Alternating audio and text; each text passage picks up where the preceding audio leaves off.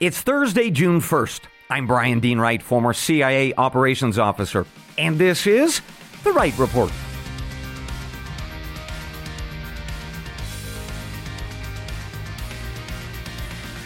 Hey, good day to you, ladies and gentlemen. Welcome to The Wright Report, your daily news podcast.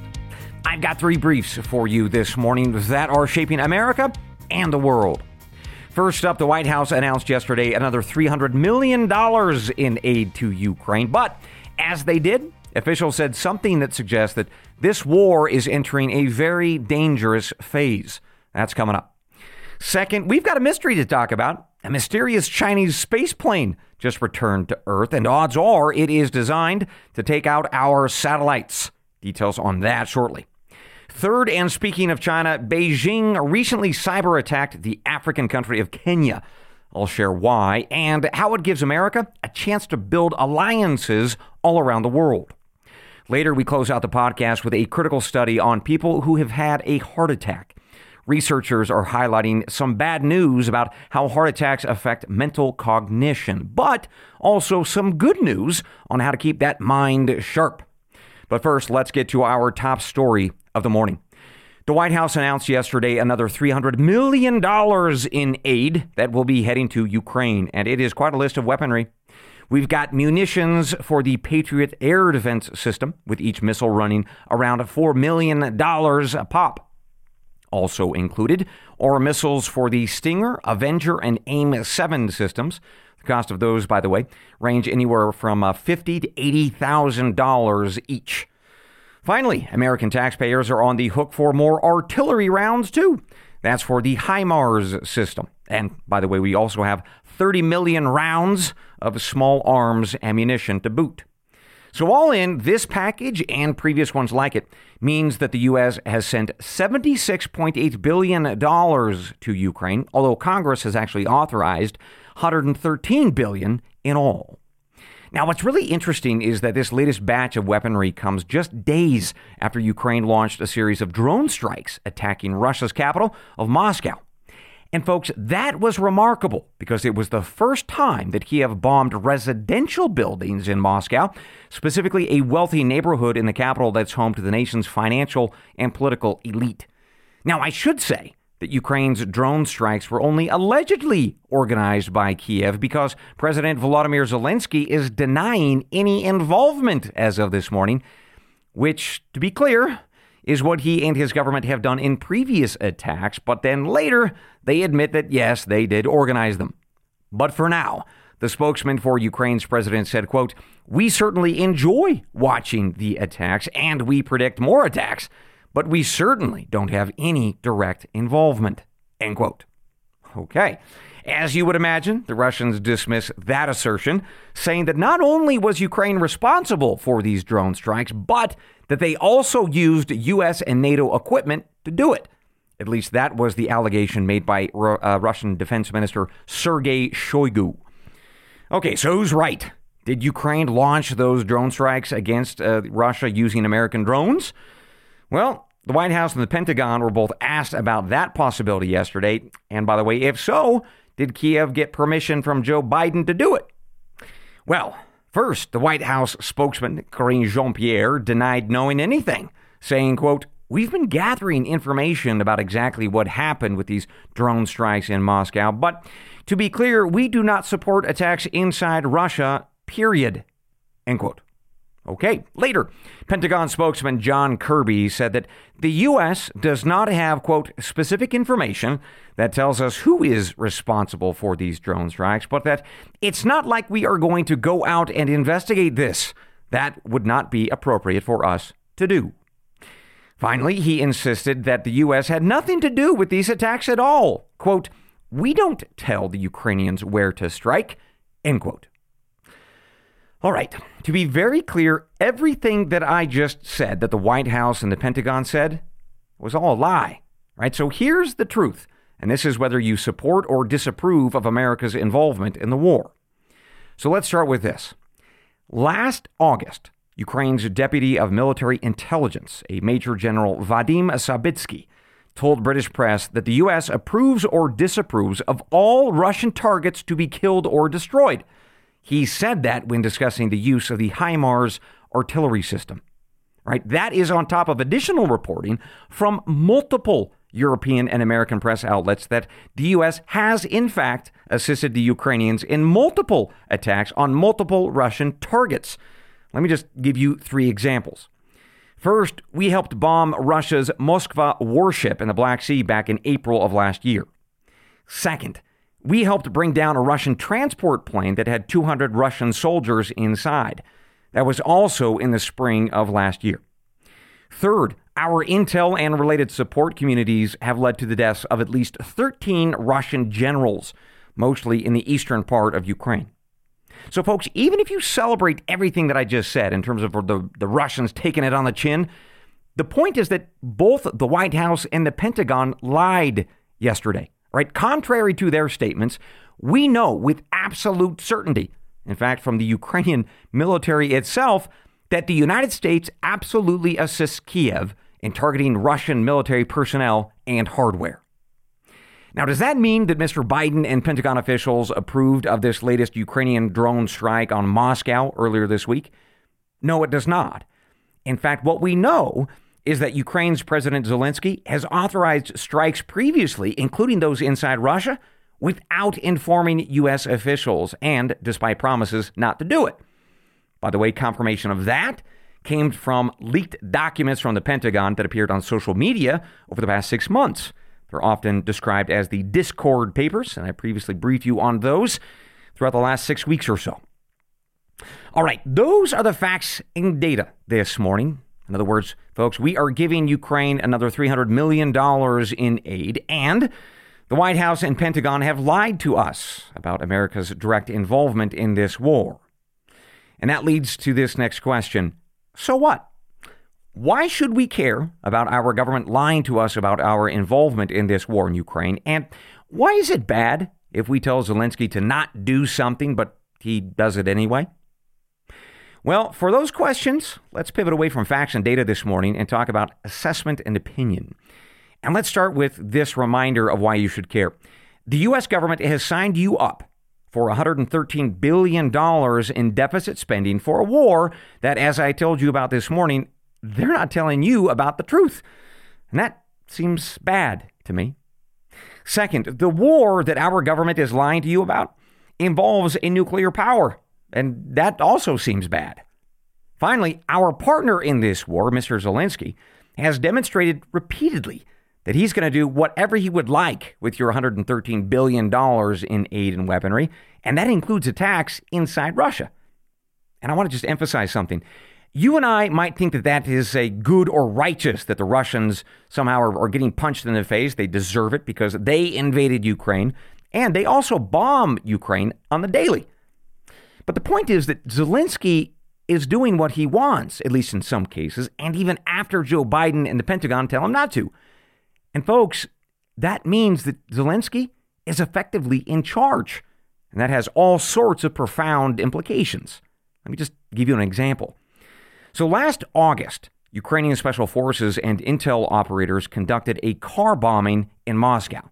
Right? They targeted a Russian commentator who was very much in support of the war against Ukraine. But as they targeted that commentator, they accidentally blew up his daughter.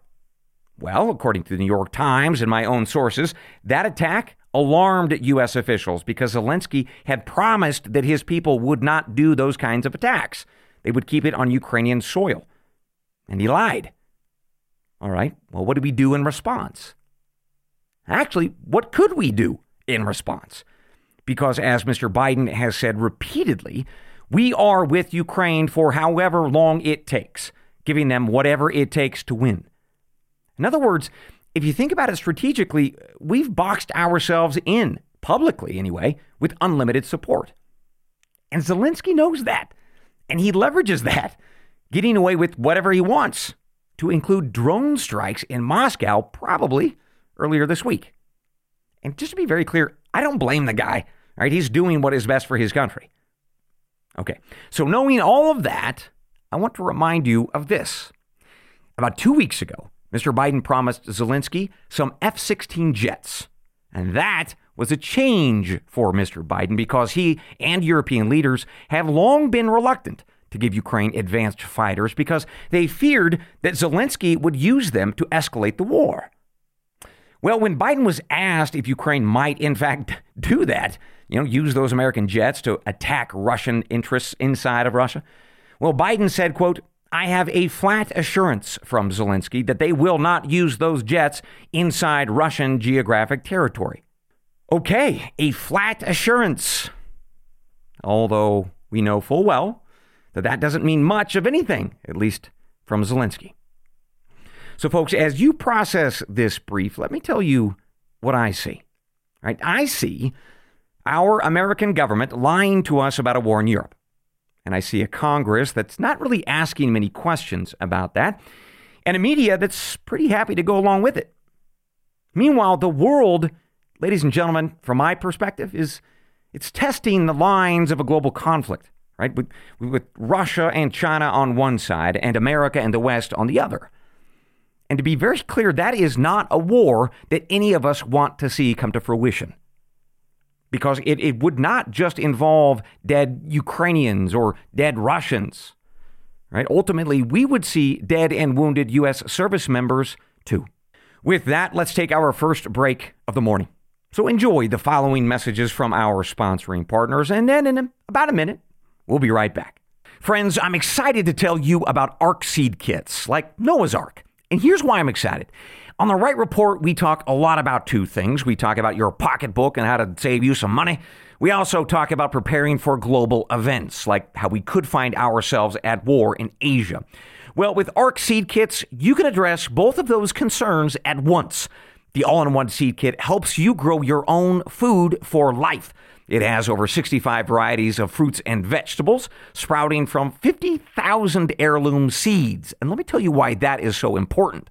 Heirloom seeds last year after year. Each crop helps you grow the next. But that's not true of 95% of most seeds that you buy. Those last only one year.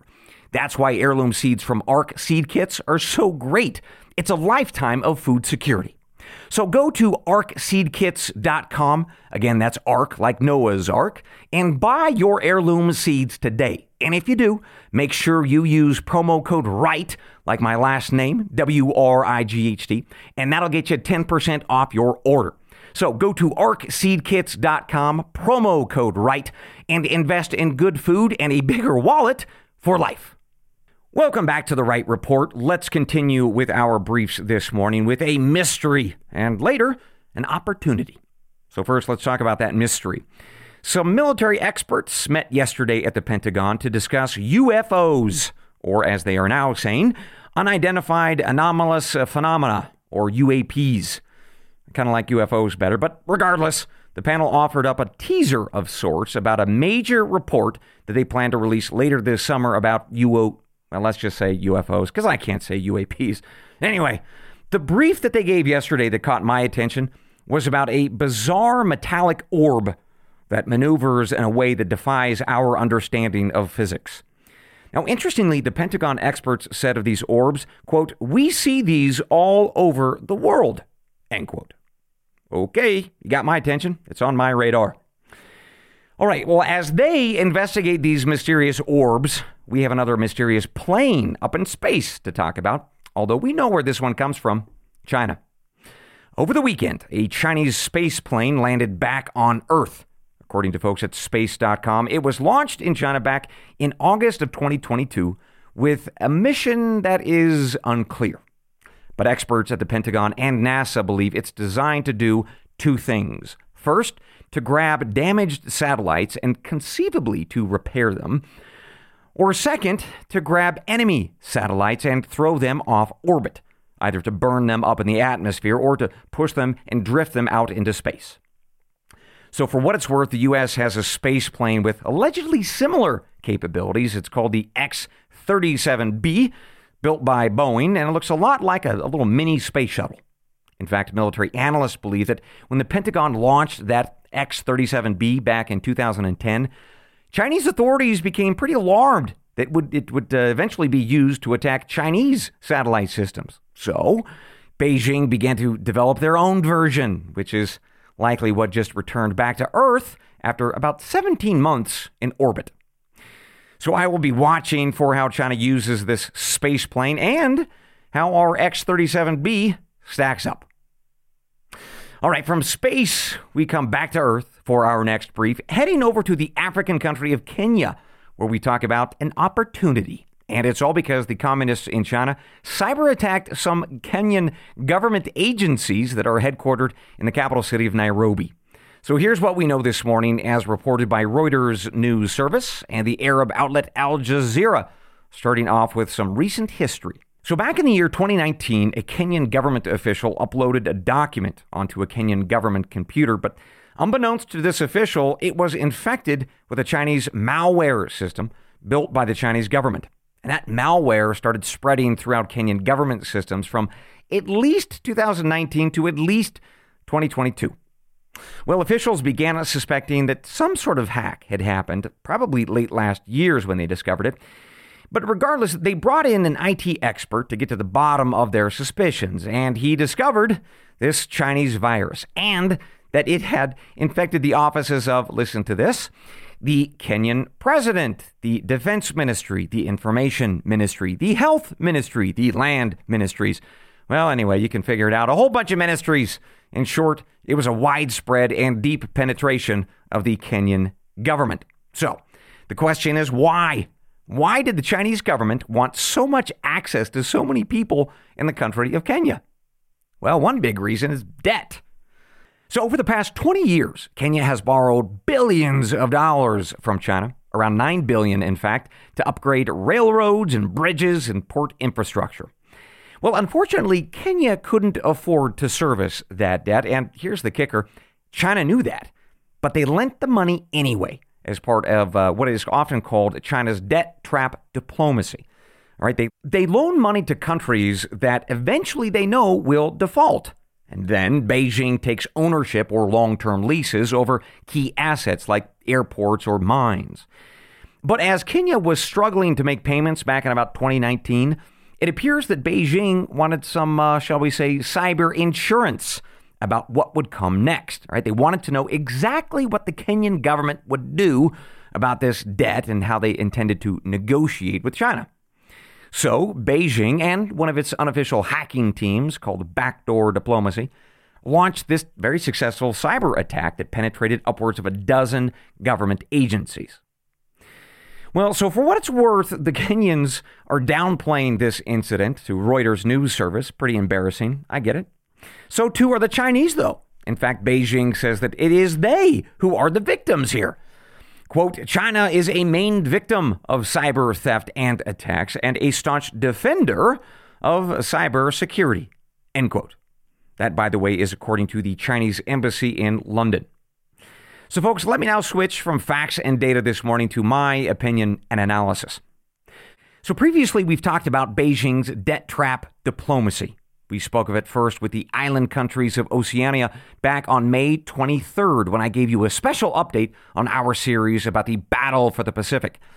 Well, quite clearly, it's not just Oceania that is under China's debt trap. As the Associated Press actually recently reported, dozens of countries around the world are struggling with it too, from Sri Lanka and Asia to Zambia and now Kenya and Africa. So, what that means, ladies and gentlemen, is that dozens of countries around the world and their citizens too have a very clear motivation to hate China. Right? In other words, to resent Beijing and their cruel debt trapping ways that, at least critics say, is like a modern version of colonialism. Right? And that resentment is good for us. But that's only if we have good leadership in the White House who recognizes this as a as leverage that we need to peel countries away from China and towards us. So I'll let you decide if we have that kind of good leadership in the Oval Office this morning. As you can probably guess, I don't think so, and I think that the facts and data prove it. But as ever, reasonable people can disagree. And as ever, I leave it up to you to decide. With that, ladies and gentlemen, we conclude this morning's episode of The Wright Report. But I've got one more thing before I let you go, so enjoy this next break, and we will be right back. Welcome back to the Wright Report with one more thing before I let you go. So, if you're like me, you have friends and loved ones who have suffered from a heart attack. And if so, I want you to take a special listen to this latest data from Johns Hopkins Medicine, as reported yesterday in the medical journal JAMA Neurology. Because as it turns out, heart attacks appear to cause a substantial decline in mental cognition, which is our ability to learn and understand. So let's start with this brief uh, with something that you might not know. Each year, about 800,000 people in the United States have a heart attack. And of those people, 600,000 are a first time heart attack, and 200,000 are those who have already had at least one heart attack previously. So, for those folks that survive, there are a variety of challenges to recovery, but one that is gaining more attention, at least per the folks at Johns Hopkins, is the impact that heart attacks have on cognition. So here's what we found out. Researchers looked at data from over 30,000 people, where 1,033 went on to have a heart attack, and another 137 had two heart attacks. Now, what they found, these researchers, was that there was no sudden decline in cognition after this first initial heart attack, but over the years following a heart attack, there was a significantly faster decline in cognition for those folks who suffered a heart attack as compared to those who had never had a heart attack at all. In fact, one heart attack equaled about 6 to 13 years of cognitive decline. Now, researchers said that they're not sure why this is. They promised to do more research, in fact. But in the meantime, they offered some counsel on what to do, especially if you've had a heart attack. And it's pretty straightforward. All right, keep on top of that bad cholesterol, lower one's blood pressure, lose weight, stop smoking, and focus on overall good health with exercise, especially involving weights, and get that cardio in too. Now, interestingly, they also talked about uh, how strong cognition usually is connected to good sleeping patterns and consuming a well rounded diet, cutting back on things like salt, sugars, and prepackaged foods. So there you have it, my friends. Advice that frankly is good for all of us, no matter if we have had a heart attack or not.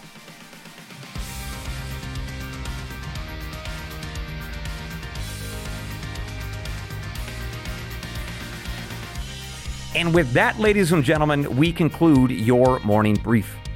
As always, I will see you tomorrow, God willing. Until then, I leave you with the creed of every good spy and every wise American.